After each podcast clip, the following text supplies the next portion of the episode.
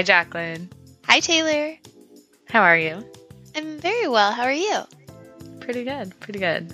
Welcome, everyone, to episode 16 of the Honey and Heart podcast. If you're new here, we talk about womanhood, leadership, and everything in between.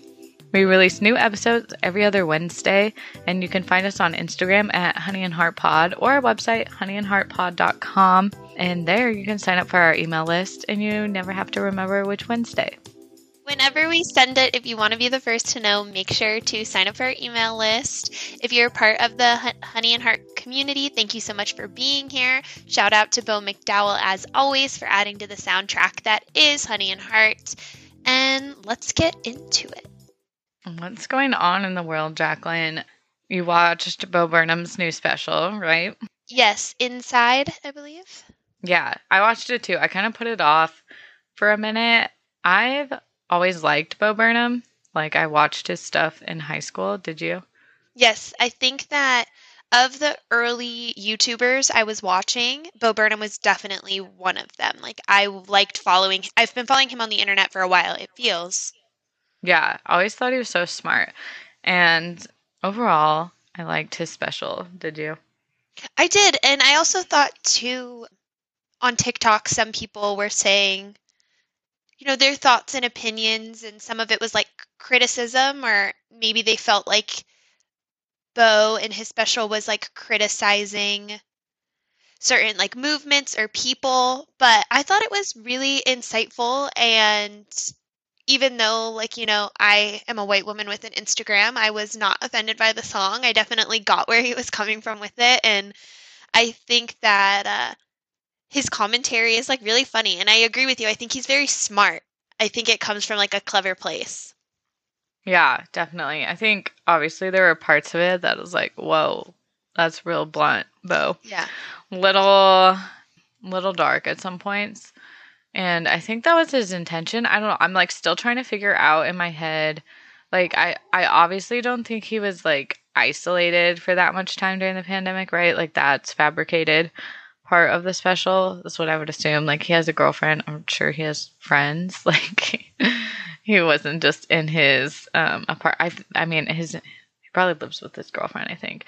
So like I'm trying to figure out, or maybe I'm reading into it too much of what parts actually fabricated and what parts real. And like I'm sure a lot of it is like obviously stuff he's thought about and um, maybe it's commentary too. I've been thinking about this. If it's like, it's basically like a white man realizing things that people have known for a long time.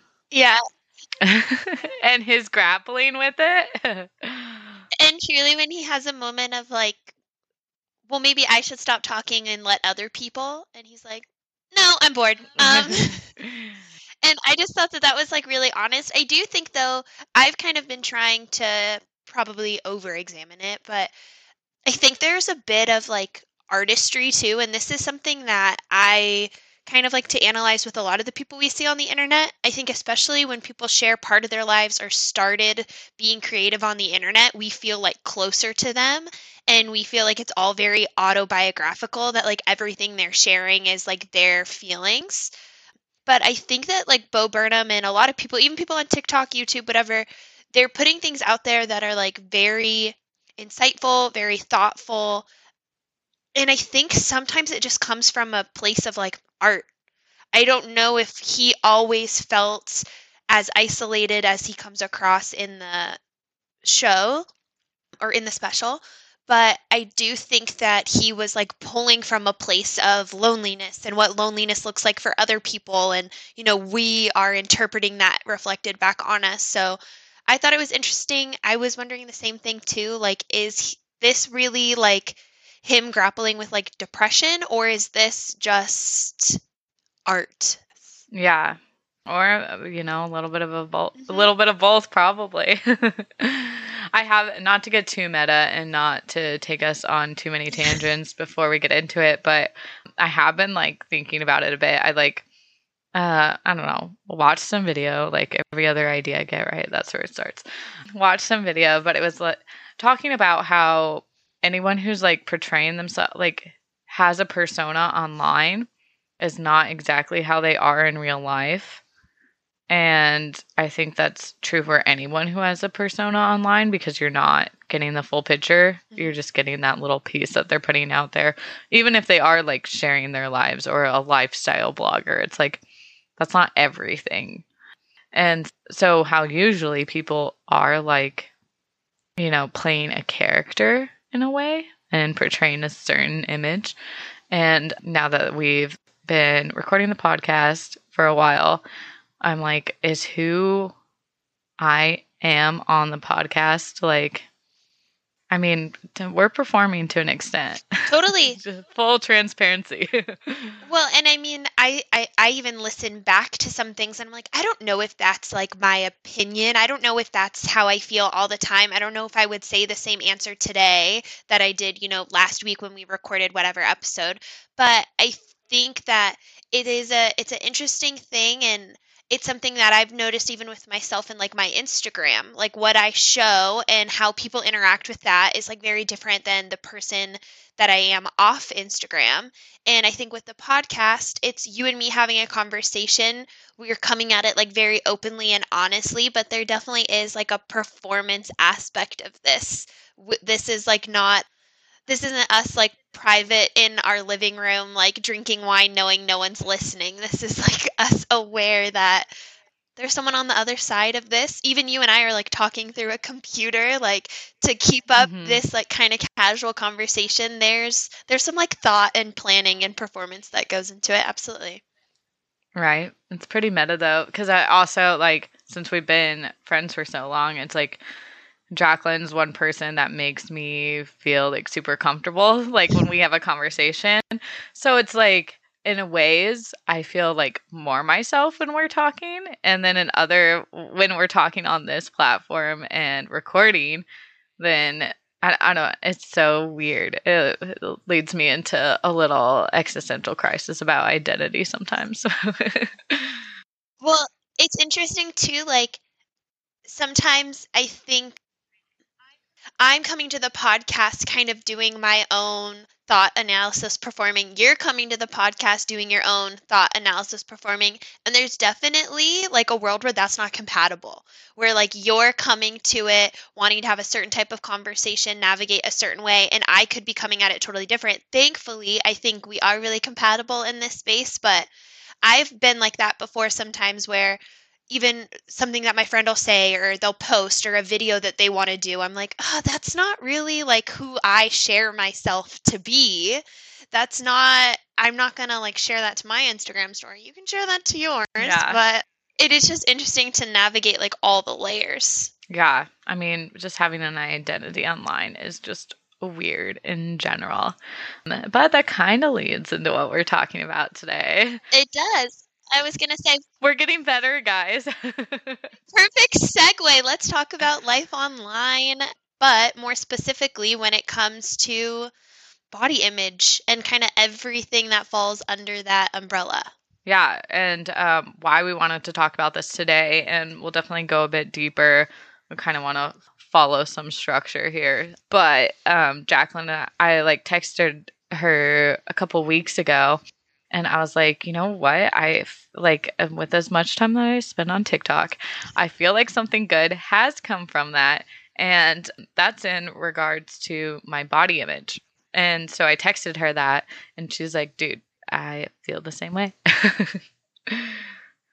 I really do feel like I've found a community within TikTok that I haven't found on any other social media that is really leading me to be like more aware of the way I talk about myself, the way I view myself, the way I talk about my body, and like wanting to do it better. Um, Taylor and I, she texted me. I was like, same. Instantly, like four or five creators came to mind where I'm like, their videos or the comment sections on their videos or their Instagram or their podcast. Like, it's really allowed me to find so many resources to feel happier, healthier. But TikTok has really, I think, just changed my mindset a bit. I think that Instagram so quickly became a place of filters and a place of Facetune, and it was very calculated. And TikTok feels like a place where you can show up a little bit more honestly. And I really do feel like very positively towards that. Yeah, same. I think even just like the form of content, like images are very flat, text is very flat. You can easily ignore both. But when it comes to TikTok, of course, you can swipe to a different video, but it starts right away. There's nothing that you press. So, and video is just more dynamic. You're seeing more about a person. I think you feel more connected when you hear someone's voice and, and see their face. And so I think just like the way the content's delivered on the app makes it more effective. And I didn't, I honestly, before TikTok, didn't realize that there was so many people out there having really interesting conversations and thoughts. I think it's really easy for us, like, sometimes I feel like a lot of the, like, and this is true to some extent, but like sometimes I feel like a lot of the world is like I don't know, dumb for the lack of a better world. I'm like people are just dumb, right? Like people say yeah. that all the time. Like they're dumb, they're shitty drivers, they're this, this and this. And so sometimes that like becomes what we're like conditioned to think about what uh, how other people are. But like since being on TikTok and seeing how many people are having interesting conversations, like yes, there are really dumb people out there, but there are also very smart people out there and they're creating content online just as much as the dumb people are and to that I say keep going, please. and to that I say where people making content? Is it dumb? Questionable. Yeah. Um. yeah. That's up for the public to decide, not for us. yeah. Yeah. I'm not going to spend too much time thinking about it. right. So, uh, in regards to body image, I did like look up some definitions because I just wanted, you know, I think people body image can get really subjective because it's a really personal thing. But overall, body image in itself is defined as a mental representation that an individual creates of themselves, but it may or may not bear any relation to how one actually appears. um, I think we can all be like, yep, we can relate. um, obviously, once that gets to like in the extreme form is when um, someone has body dysmorphia and they, you know, you basically get obsessed with it could be your body overall or just a certain thing about your body and thinking that that looks ugly or just different than how you look to everyone else, which is crazy. I, I think about it sometimes too, how we um, never really get to see ourselves as a person because we are that person. So, like, even in a mirror, a mirror is a 2D image. Pictures are 2D images. Anything on a screen is flat. So, you're not seeing yourself in like your full physical form. So, that trips me out. I always think about that too whenever, uh, not to get too meta again, um, but whenever people are like, yeah, I felt like I was watching from above myself, or I was like having an out of body experience, I'm like, you don't even know what that looks like. Like, I don't, I can't even conceptualize. I mean, yes, I can, like the out of body experience thing, I understand what it is, but I don't know what I look like in this moment, like looking down at me. It's, it is one of those things where, I mean, we always say, like, don't perceive me. but in ways you kind of have to be careful about perceiving yourself too because the reality is what you're seeing is just flat 2D images and it's what you're seeing of other people too. One thing with TikTok too is I think the movement portion, Taylor like you said like pictures and captions like just pictures and text are very flat. But in TikToks, when I'm able to see people like move in their bodies, that's been something that's really big and really noticeable of oh this is a person who they're going on a run and they show me a video of their cherry tomato face dripping with sweat looking like a mess. And this is a different image than what I would see on TikTok of like a pre-run photo somehow wearing a full face of makeup as opposed to on TikTok, I'm seeing like six miles in dry heaving on the side of the road content. And I feel like I relate with that more. I was just wanting to, to kind of tie that in of how you perceive yourself and how we perceive others. This isn't like a TikTok based conversation, but TikTok really has allowed me to be kinder to myself. And it's interesting that like an app that everyone says is for 13 year olds has like brought you and I both a lot of like peace and clarity on something that like women struggle with probably their whole lives. It's it's upsetting and it's unfortunate, but I mean, I remember the first time I felt self conscious about the way my body looked. I was in like third or fourth grade, and I could have a conversation with, you know, my grandmother, and she could probably tell me that she doesn't like the way her body looks for whatever reason. Mhm. I know it really affects women of all ages and you know since pretty much the beginning of time um, one stat that i found that like i had to pause for a moment because it hurts to read um, is that nearly half of of girls age three to six years old say they worry about being fat oh my god like I, it didn't hit me when i was six that's for sure but that's a recent stat now. And I, well, that's basically like learning one of your first like sentences. like you're just learning to talk and like have actual conversations when you're three. I don't know if you could call it actual conversation. you're developing but... a personality for sure. Yeah, and then that's literally one of the first things that you start to worry about. Like that's that's insane. And um you know, beauty standards over the years have really been used to control women and then also like pin us against each other because like historically women who have bodies that have fit the ideal body image for that period are, are it's easier for them to mm-hmm. have power I mean, there's an idealized body type for a reason, and I think one of the realized one of the reasons it's idealized is because we as women see the way you can navigate when you look a certain way.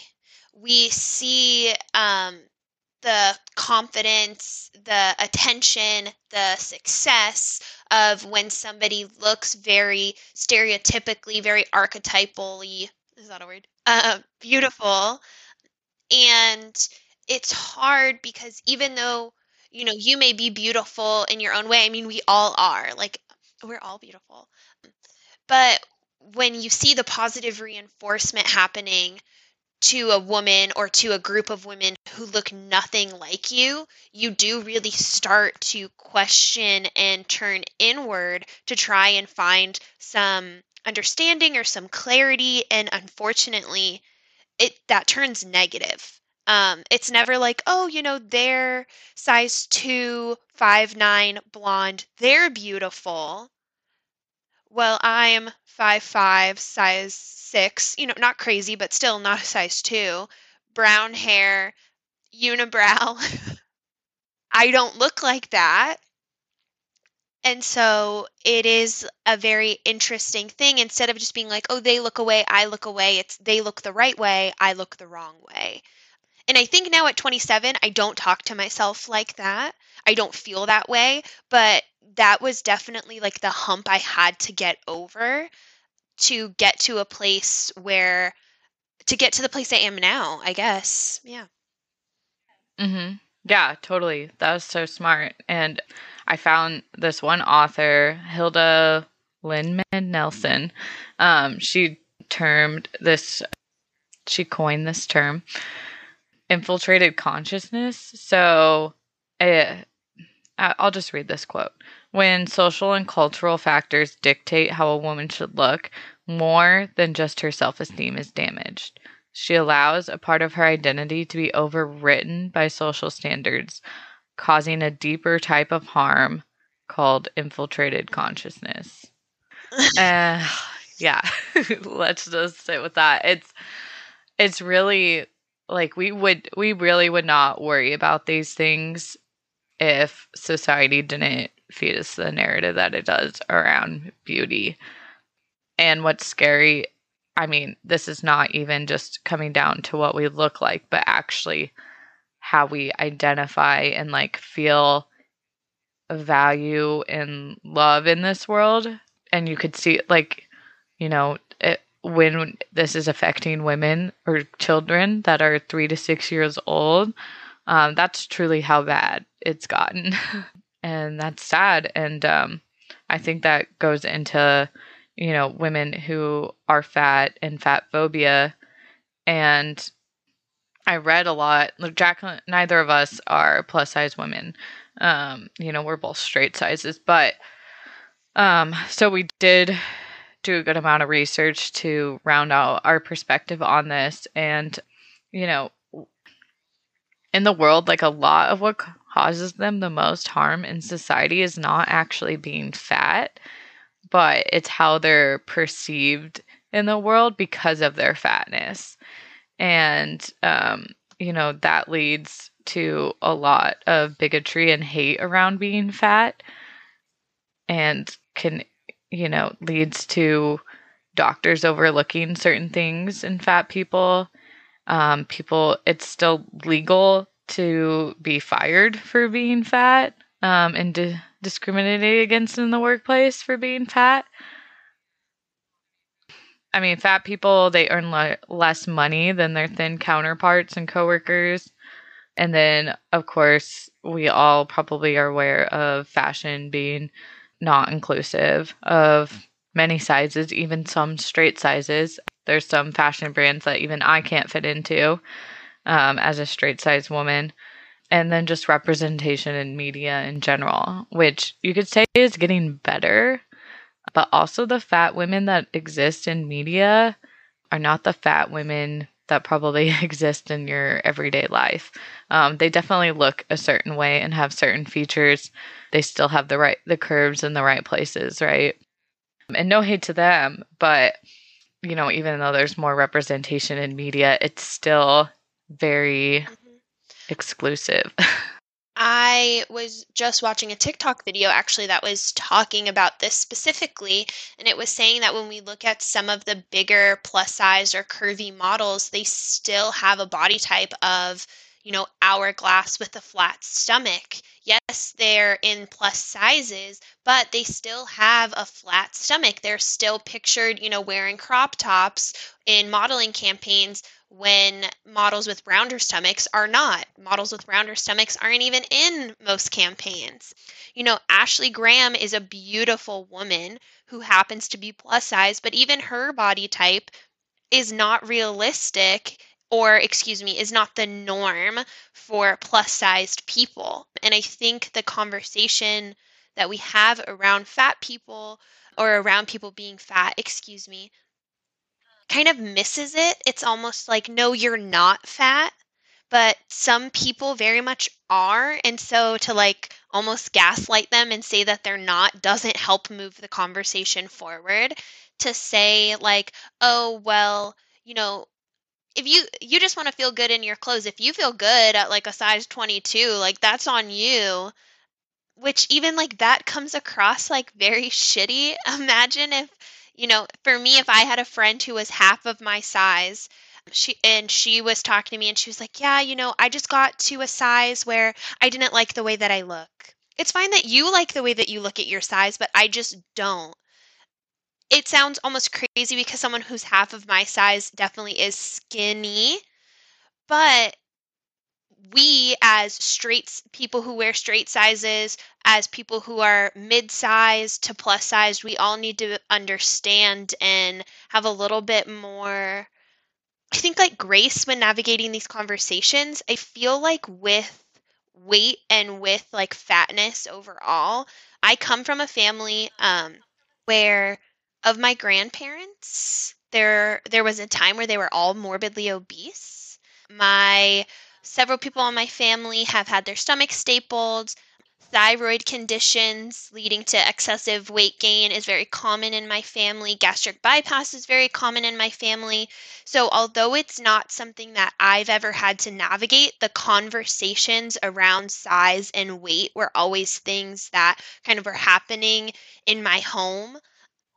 And I think it's a difficult thing to navigate and because you wear it because you walk into every room and your size is apparent, I think people feel like they have a right to speak on it in some ways or that they understand it because they can see it. And just like you said, Taylor, as two women who wear straight sizes who are not in this category, we're not trying to speak at all like we understand what it's like to be a fat person. We understand what having body image issues feels like. We understand what it's like to live in a looks obsessed society. We can navigate certain aspects of it, but there's definitely things that we're turning to others for to like lead the conversation. And I think maybe at the end of the episode, we can like, I'd love to share some like creators. We started this convo talking about TikTok. So by the end, I'd love to share some folks on TikTok or Instagram who I think are doing like a really good job leading the plus sized conversation. Yeah, definitely. We can put them all in the show notes too. Yeah, because uh, you know, Jacqueline and I obviously don't face discrimination um, for the way we look in our bodies like other people do, and I think I, I was always shocked. So, growing up, like the conversation around health and weight, it it was never. I don't know. I feel like growing up, the conversation about like dieting and stuff was never about health. It was always mm-hmm. about weight. And now we're starting to see that kind of turn to where it's about health, but people are equating fatness with being unhealthy. And this is something I was even shocked to learn. I watched a TED Talk a while ago. I couldn't refine what TED Talk it was, but I did find an article that summarized some of the same findings. And so we'll link this down below too in case you want to fact check us, um, which you should. but so weight loss. Okay, so about anywhere from one third to three quarters of people classified as obese or metabolically healthy. So about two one third to three quarters of obese people are actually healthy. And then on the flip side of that, about a quarter of non overweight people are unhealthy. Um, so the percentages are about the same there. Uh, so, and this TED Talk, I, I, if I do find it, I will put it in the show notes.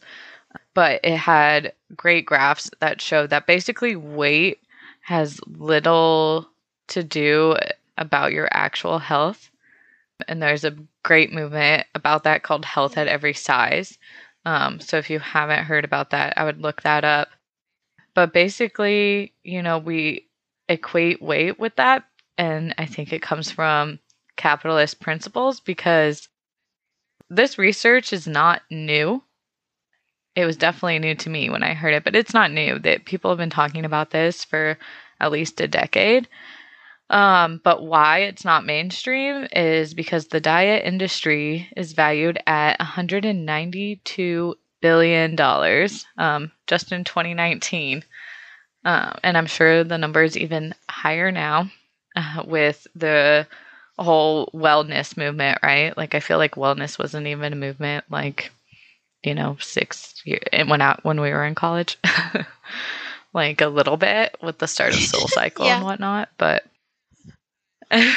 but so I just think that's wild. And that's something really that I've had to unlearn and break that that chain in my brain that connects fatness to being unhealthy because it's just not the case. And uh, what happens a lot too, like I mentioned earlier, doctors literally spend less time in the office with fat people. They will run less tests on them. They'll tell them to lose weight or praise them for losing weight, even if it's in unhealthy manners. When they're literally not eating, doctors will say, Oh, good job, keep up the good work. And um, there's been, you know, hundreds of, probably hundreds of thousands, I'm sure there's plenty we don't know about, where people have literally later found out that they have a life threatening issue unrelated to being obese but it wasn't looked at because the doctor just decided, oh, you're just unhealthy because you're fat. Well, and two, I've heard many testimonials, many stories from folks who, you know, they go into the doctor to discuss an issue and the doctor ties the issue directly to weight and that the solution is weight loss, which for some things like that can very well be true. If you're an overweight person and you're having a lot of joint pain, for example, like weight loss or change of diet could be really helpful so that you're not like inflaming your joints. However, it doesn't mean that every health thing that's going on with someone is tied back to their weight. That doesn't that's not true for folks who are, you know, mid-size and below. Um, but it seems like for a lot of folks, when they are plus size, the first conversation that any medical provider wants to have with them is the weight conversation, which, you know, not everybody who is overweight, not everyone who's fat, not everyone who's plus size, whatever category you would like put yourself in, not everyone in those positions is like having a battle with their body.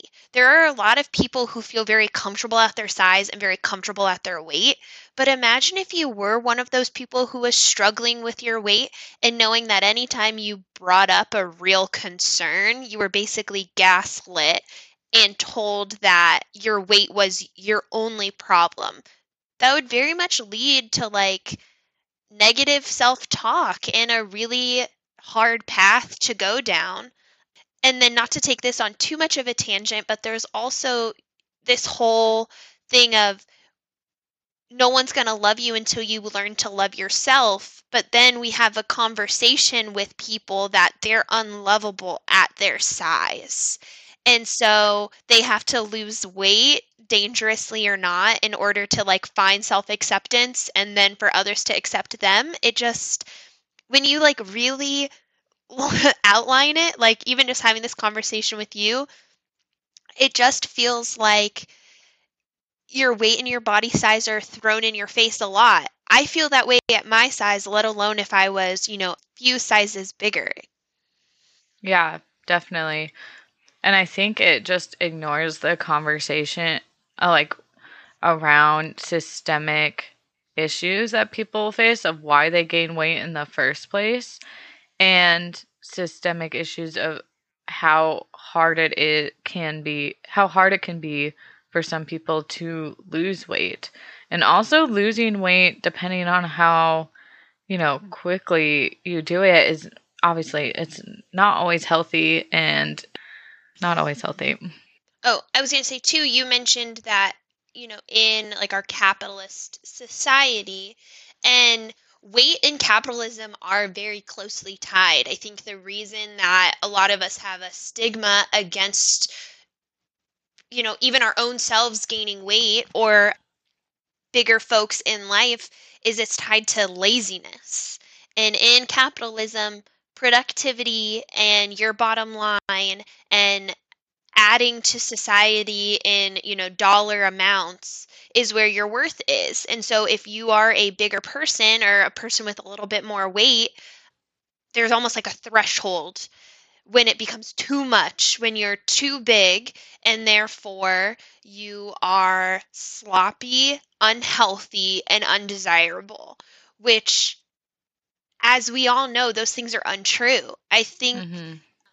I'm going to bring up someone's body and talk about it a bit. She's a public figure and she talks about it. So I hope that, you know, we're all on board with this, y'all. But Lizzo, I think, is a great example. She showcases vegan recipe after vegan recipe. She exercises. She's working hard to be a performer. That's what means something to her is to get up on stage and perform for four hours a night. And she does it and she kicks ass and she does it at a plus size. And for whatever reason, a lot of the comments on her social media, a lot of the conversation about Lizzo is that she's fat, when truly, like, that's the least interesting thing about her. And her fatness is also not tied to her health. She's very healthy. Uh, she could run circles probably around 90% of the people we know. Yeah, myself included. And, yeah, me too, for sure. And tire my ass out, you know? Um, so, you know, weight does not dictate how well someone's going to or how weight does not show how much someone exercises or how fast someone can run a, a mile or any of that. It's it, it does there's no predictability or relation like the relationship between those two is basically non-existent. it's a really a person to person thing. But yeah, like I even noticed this in my own life like I went to this personal trainer uh, years ago and I like it was a 3 month thing and I was like I'm going to do everything that this guy says cuz I was like paying a decent amount of money and I really wanted to lose weight and I like was going to the gym hard, like 6 days a week, lifting really heavy, intermittent fasting, protein shakes. I was measuring out all my food. Wow. I was going hard yeah. for three months. I lost like four pounds. And then at the end of it, the personal trainer was like, Well, were you following the meal plan? Like, were you doing this, this, and this? And I'm like, Yes, I was. and he was just like in shock. And it's like my body just didn't respond well to that. And then a few months later, I went back to being vegetarian. I stopped all forms of exercise besides walking. I would literally walk a mile a day. And that's when I lost weight. So it's also interesting to me, like all these techniques that people like promote to lose weight or say that it's easy to lose weight. I, I disagree with like after going through that myself like that was not easy and I was putting in my maximum effort and getting nothing out of it. And, you know, it's still hard for me too mentally to like I'm still working on breaking a lot of these bonds in my brain because uh, there's still days that I really struggle with what my body looks like especially like if somebody takes your photo that you don't like and then you see it and then I even did that last night where I'm just like staring at a photo of myself someone just took and I'm like, "Oh my god, like I don't even know how to make this photo look good or how to make myself look good in this photo." And uh, uh, uh, and now I have like the awareness to at least be like, "Okay, stop fucking looking at the photo." like it's a bad photo. You don't look bad in it. It's just a bad photo and like it takes me about 10 minutes of staring until I'm like finally like okay put your phone down. Don't look at it anymore. Um but it's really hard like the, you know these things are so ingrained in our brain and it's really hard to like consciously rewire them or just like to comment on people's bodies like to just stop doing that. I'm trying to consciously stop doing that but it's so hard in our society. Like i even had a work challenge of who could lose the most percentage wise weight in like a certain in like three months or something. And I think that's crazy. yeah. We had we had a work challenge. It was like a fitness challenge. So it was a little bit different.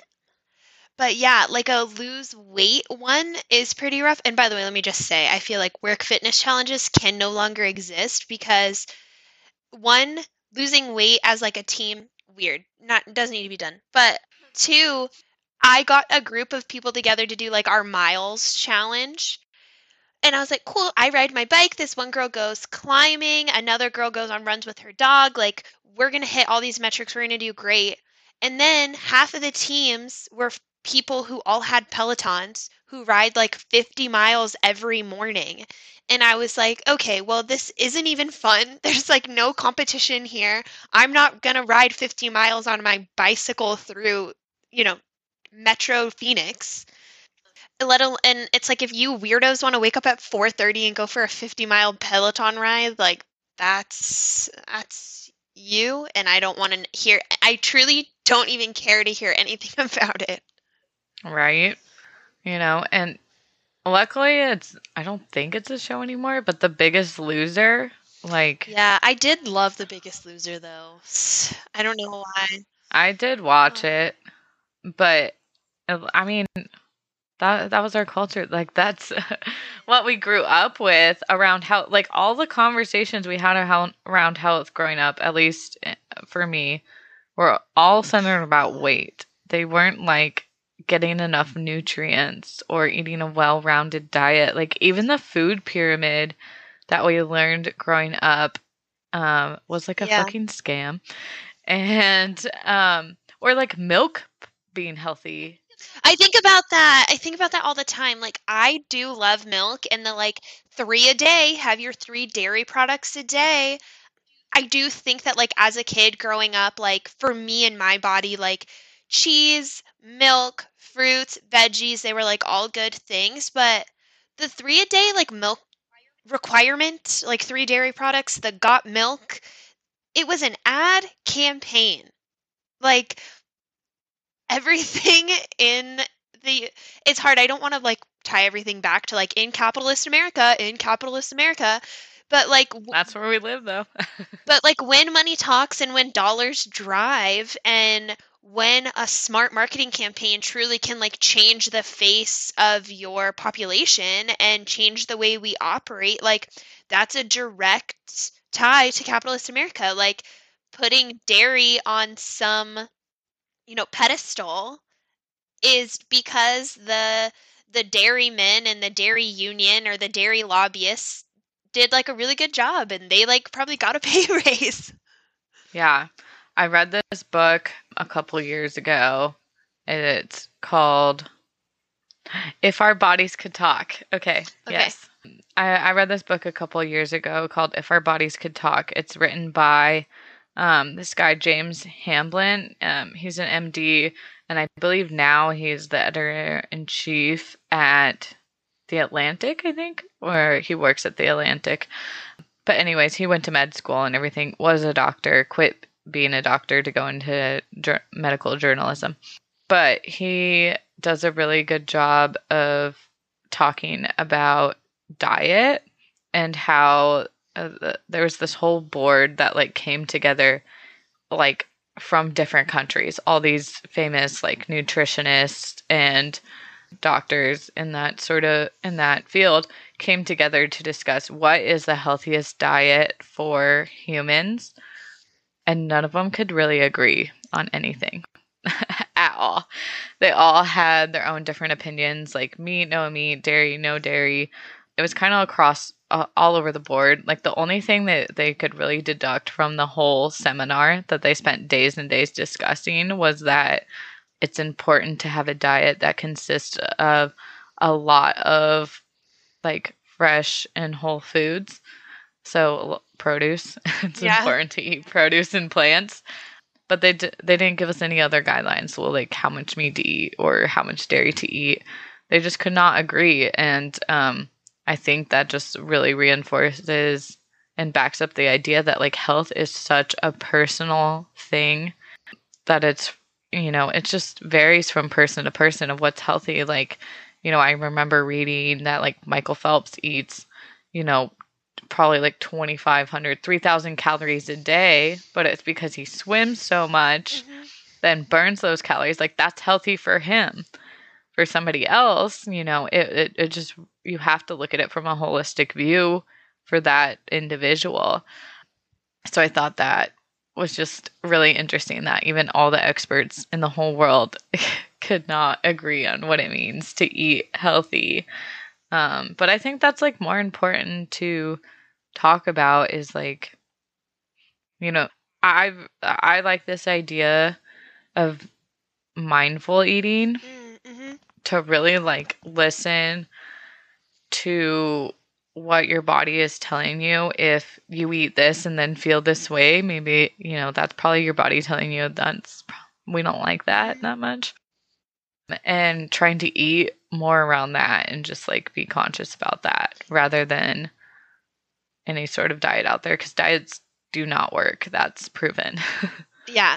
And also to constrict yourself. Diets will maybe work for like a period of time, but truly the majority of diets out there are so restrictive that they're not intended for like long-term use. Even the majority of people who are vegan on average are vegan for less than 5 years just because it feels so black and white. It feels so binary that you either like choose to have this eating lifestyle routine or you choose not to.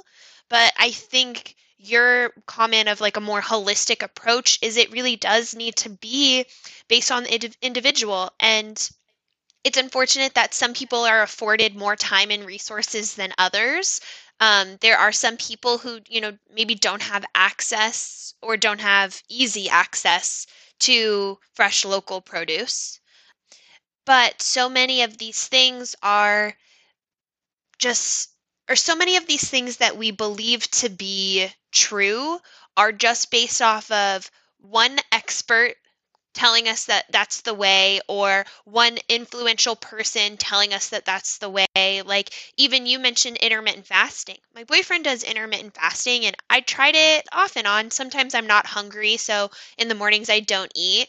But i've been seeing more and more articles coming out that say intermittent fasting is not beneficial to a woman's metabolism. We process fat differently especially when we're like in our um Ew, like baby years? What do you call that? Especially when we're like in this, you know, post puberty, getting into being an adult woman anyway. Um, our bodies are processing the fat and it's metabolizing differently. So intermittent fasting may not be beneficial for you. It would be so much, or I don't know, I was going to say it would be so much easier if we all just like knew what to do or knew what to eat or knew that it was some rule, but I think that in some ways, like we should be really thankful and feel really lucky that there isn't one way to do it. It's really figuring out what makes you feel good. And that's what you eat, how you how you eat, and also like how you move your body. It's different for everyone, and I also think too like I this is something that I've been realizing more and more and I wonder if you've noticed this at all, Taylor. Just like what men say in regards to women's fitness, I just don't really listen to anymore. I do go and work out with my boyfriend. We are now legally obligated to a gym for the next six months. Um, that was like a whole debacle. Um, we both walked out and we're like, so how much are we paying a month? And I was like, I have no idea. Oh no. it's just meant it's like meant to be confusing and so I don't blame anybody who gets Oh, but it is really difficult to navigate and so I don't blame anybody who feels like very overwhelmed at even where to start. But one thing that I am coming to terms with and realizing more and more is that you know my male friends who are on an all protein intermittent fasting diet is that's not the lifestyle for me and also to get on a diet that's like super restrictive isn't the way I want to like live my life. I want to be able to go out and have dinner with my friends and really treat myself to a meal that is just delicious and indulgent and I don't want to have negative talk about it with my friends at dinner. I don't want anybody to say like, "Oh, this is too much" or "Oh, I can't do it." Or I mean, if you're full, stop eating. But um, yeah. the number of times I've been out with people and, and, it's like, oh, that or this has so much butter. Oh, this is too heavy. Or oh, and it's like, no, we're gonna sit here, we're gonna eat it, we're gonna enjoy it. And I don't want any conversation amongst us friends talking about how gross we feel, and I don't want any conversation in my head telling myself how gross I am. Totally. Uh, yeah, I mean, historically women's bodies are way understudied on anything in the medical field and nutrition is not any different. Our hormones are so different than men's and those are really influenced by what we eat on the day to day and it's like you know people that are really into fitness and i have no hate to how anybody wants to live their life but that is a level of commitment to being eating that way and working out that way. And it's totally fine if you want to make that decision and commitment for yourself. But to think that other people are like lazy or unhealthy because they're not also making the same decision is just fucked up and not true. But like I've definitely gone through those mental gymnastics in my mind about what I eat or like, oh, if I eat this now, then I won't eat this later or I'll go work out later or even just like the calories of things. Like sometimes even when cuz I've done different I've tried a lot of different apps to lose weight and dieting stuff. Um probably been on them all. I was in like when I was seeing that trainer, I was you know trying to be a fitness bro basically, like almost thinking that oh, if I'm really successful at successful at this, maybe I could do like bikini competitions and show like I wanted to do all that. So I was in it, I was researching all that stuff. So I know what these people's like what their thought processes are, what they're thinking, what they're saying. And um you know, so sometimes that stuff is still ingrained in my brain to where like, oh, I know that an egg is usually around 7 calorie or 70 calories and has, you know, this X amount of grams of protein because I was counting that stuff for so long. And so sometimes now I'll have days where I'm like, okay, I ate this. This was 150 calories. So I could eat this later. And that's about like 350 calories. And then, you know, then I'll have, you know, 800 calories left for dinner. And I have days where I think about that stuff still. And, you know, I try to catch myself, and it's still hard. I mean, and it's hard to live like that. Like, that's, that really takes you out of the present moment and just being in life and enjoying yourself. And obviously, there's limits. I mean, I don't think anybody wants to eat to the point where they feel like shit for the next five hours. And, you know, we've probably all done it. Okay. My body doesn't like dairy, but I sure as hell like ice cream every now and then. And yeah, I mean, it, it's just interesting. And well, and I think you sharing that is really helpful too because it does really illustrate that for some people, this is exhausting like to think about your caloric intake and now this does like get to a point where body image fat phobia all of these things it can get to like a mental health point and it can get to the point where like you know mental health intervention or a mental health diagnosis could be really beneficial to wherever people are at. Like if you have anxiety or ADD and have chosen to like fixate on your weight or on health also, you know, eating disorders.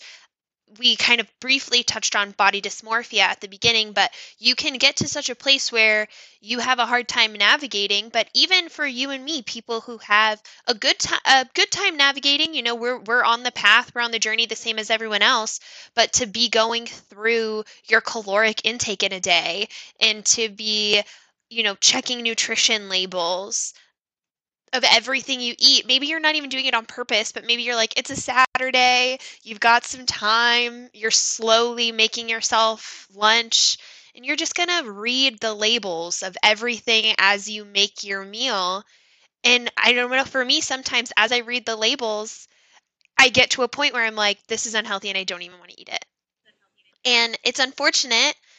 And I think that like awareness and also awareness, but also finding like your safe places to land, whether in your own head, but also like with people. I just went uh, last weekend, or when this episode comes out, I think it'll be a couple weekends ago, but did a little like girls' trip up north, and I was hanging with some friends for the whole weekend, and we were able to really have some good conversations. I was asking them, like, so are there things that you like do or don't want to talk about in front of your kids? Something that I think about a lot is I don't want to talk about my body at all in front of my kids, um, my non existent hypothetical children. I only want to talk about my body in ways that it is strong and powerful and nourished. And I hope that those little things will eventually get us to a place where the narrative about our bodies is kinder and more understanding and more forgiving because I feel like I've been very not understanding of my body and not forgiving. Yeah, I definitely have. You know, I'll drop this in here. There'll probably be questions, so maybe we do an episode on this later. But um, in college, I got breast implants, which I got removed actually two two years ago now. And going through that journey was pretty wild. Um, just like any change in your body, especially when it's that abrupt, it honestly doesn't make you feel good. and it also kind of confuses you some more. I, I, mean, this is my experience, right? But like, it wasn't a fix for me. And I think also, you know, that needs to be part of the conversation where our society is going with so much plastic surgery and it's getting more accessible like with fillers and botox and you don't have to go under the knife to have like plastic surgery now. And there's so many ways that you can change your body. And i really think we need to ask ourselves why we want to do these things and you know what's going to happen from doing them I think another great example of someone to look into before getting any plastic surgery is Heidi Montag. I think that was her name from The Hills. And her journey, she got so many plastic surgeries. And um, if you haven't seen her since The Hills, she truly is unrecognizable. Not that she looks bad, but truly looks like a, a hundred percent a different person than when she started getting plastic surgery. And we just need to ask ourselves why. Like, do you want a daughter that grows up worrying about these things and wants to change things about herself because she doesn't feel valued enough? And, you know, do we want three year olds and six year olds to be thinking about when they can get breast implants and waiting for that day of when they're old enough or when they can get lipo or, you know, X, Y, and Z. Like we just need to uh, we we need to not only think about what it does to ourselves because truly at this point the damage is already done for us. We can course correct, but we've already experienced it. So I think we need to be more so thinking about what we're doing to other people and especially our children, future children, when we're thinking about these things.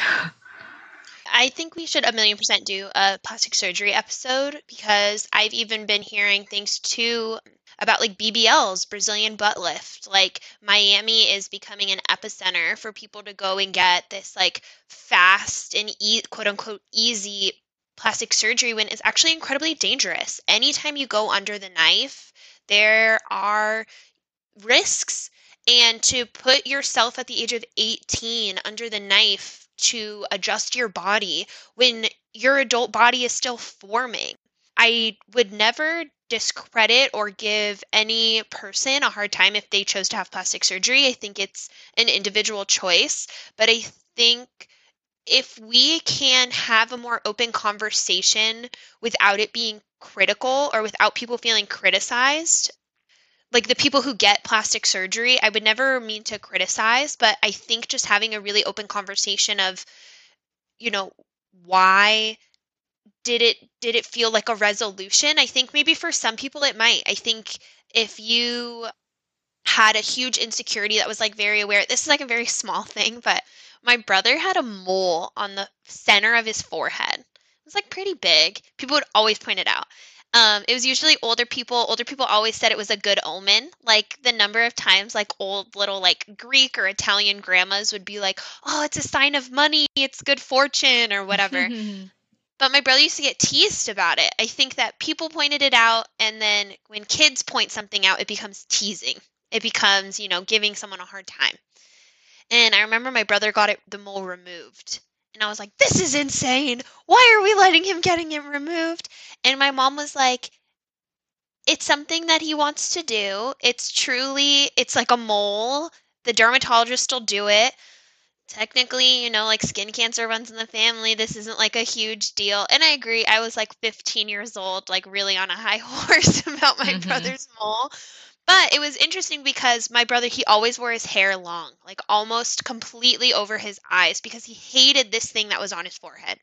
And as soon as it got removed, he went and got a short haircut, and it really was like his confidence changed. So I feel like for some people, if when you look in the mirror, you feel like there's something that's inhibiting you from being yourself, if you feel like whatever it is would be a huge enhancement of who you are, I feel like you should have that, whether it's a mole or plastic surgery. However, who who and why and where are you getting your information and it does need to come there needs to be some internal validation and acceptance too like you said you felt almost you know un is foreign an okay thing to say like you felt a little bit like foreign with where your body was at and it's an adjustment like your body looks different so you're having to introduce yourself to your body and get reintroduced back Mm-hmm.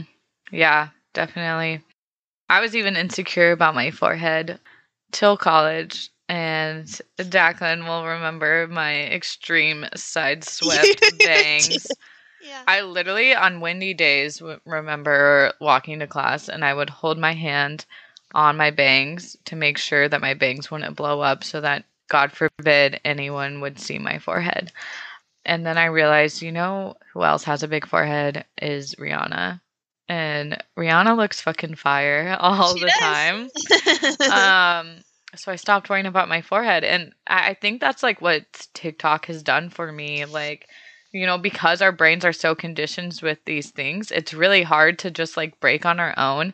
And um, TikTok is kind of a way to do that subconsciously by following creators that have different body types that are talking about it or just honestly, they don't even have to be talking about it. They can just be existing and sharing themselves and being confident in themselves. And I look at these creators that are doing that, that have all different types of bodies.